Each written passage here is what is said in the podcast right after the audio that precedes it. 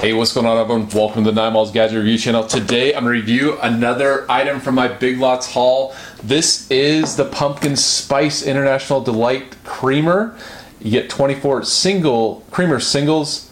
Take them and go. This entire package here, 24 of them, was 250 at Big Lots. So as we head into October, what better way of kind of celebrating that uh, than something related to pumpkin spice because this time of the year everything turns into pumpkin spice. I think things have gone you know they they, they went a little overboard and i think they're kind of uh, coming back to reality now. You don't see quite as many pumpkin spice items as before.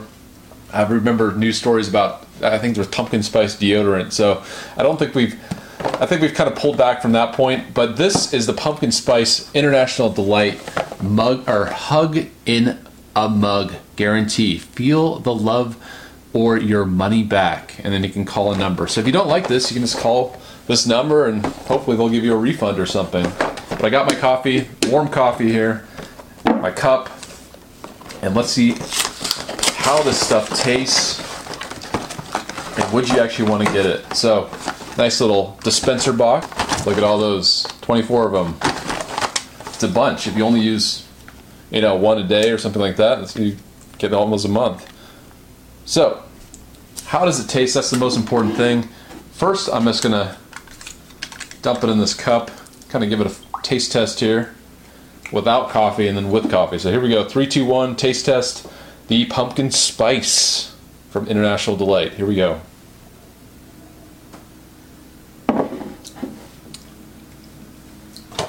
It's quite good. It tastes like you know creamer. First and foremost like a vanilla creamer and then it adds a little bit of like just some you know pumpkin pie spice. Um, you know very subtle though. It's not overpowering or anything like that. It's kind of interesting though. When you get a bottle of this creamer you know i've had different international delights creamer but in the big jug you add so much more than this. So i think by by only using these little packets i think that's what would want to be would be one of the benefits is it's a, it's portion control. Because in one of these creamers it's amazing. One of these creamers it's 30 calories which actually is quite a bit. Because if you're doing this at home you probably add triple that. So you're basically adding 100 calories per cup something like that. Um, at least in my case that's what i've done. So but let's try this out with coffee see how it tastes see if it improves the flavor of coffee i've kind of gone to black coffee I'm not really a fan of the creamers anymore. Um, but let's test this out. How does it taste? Here we go. Three, two, one.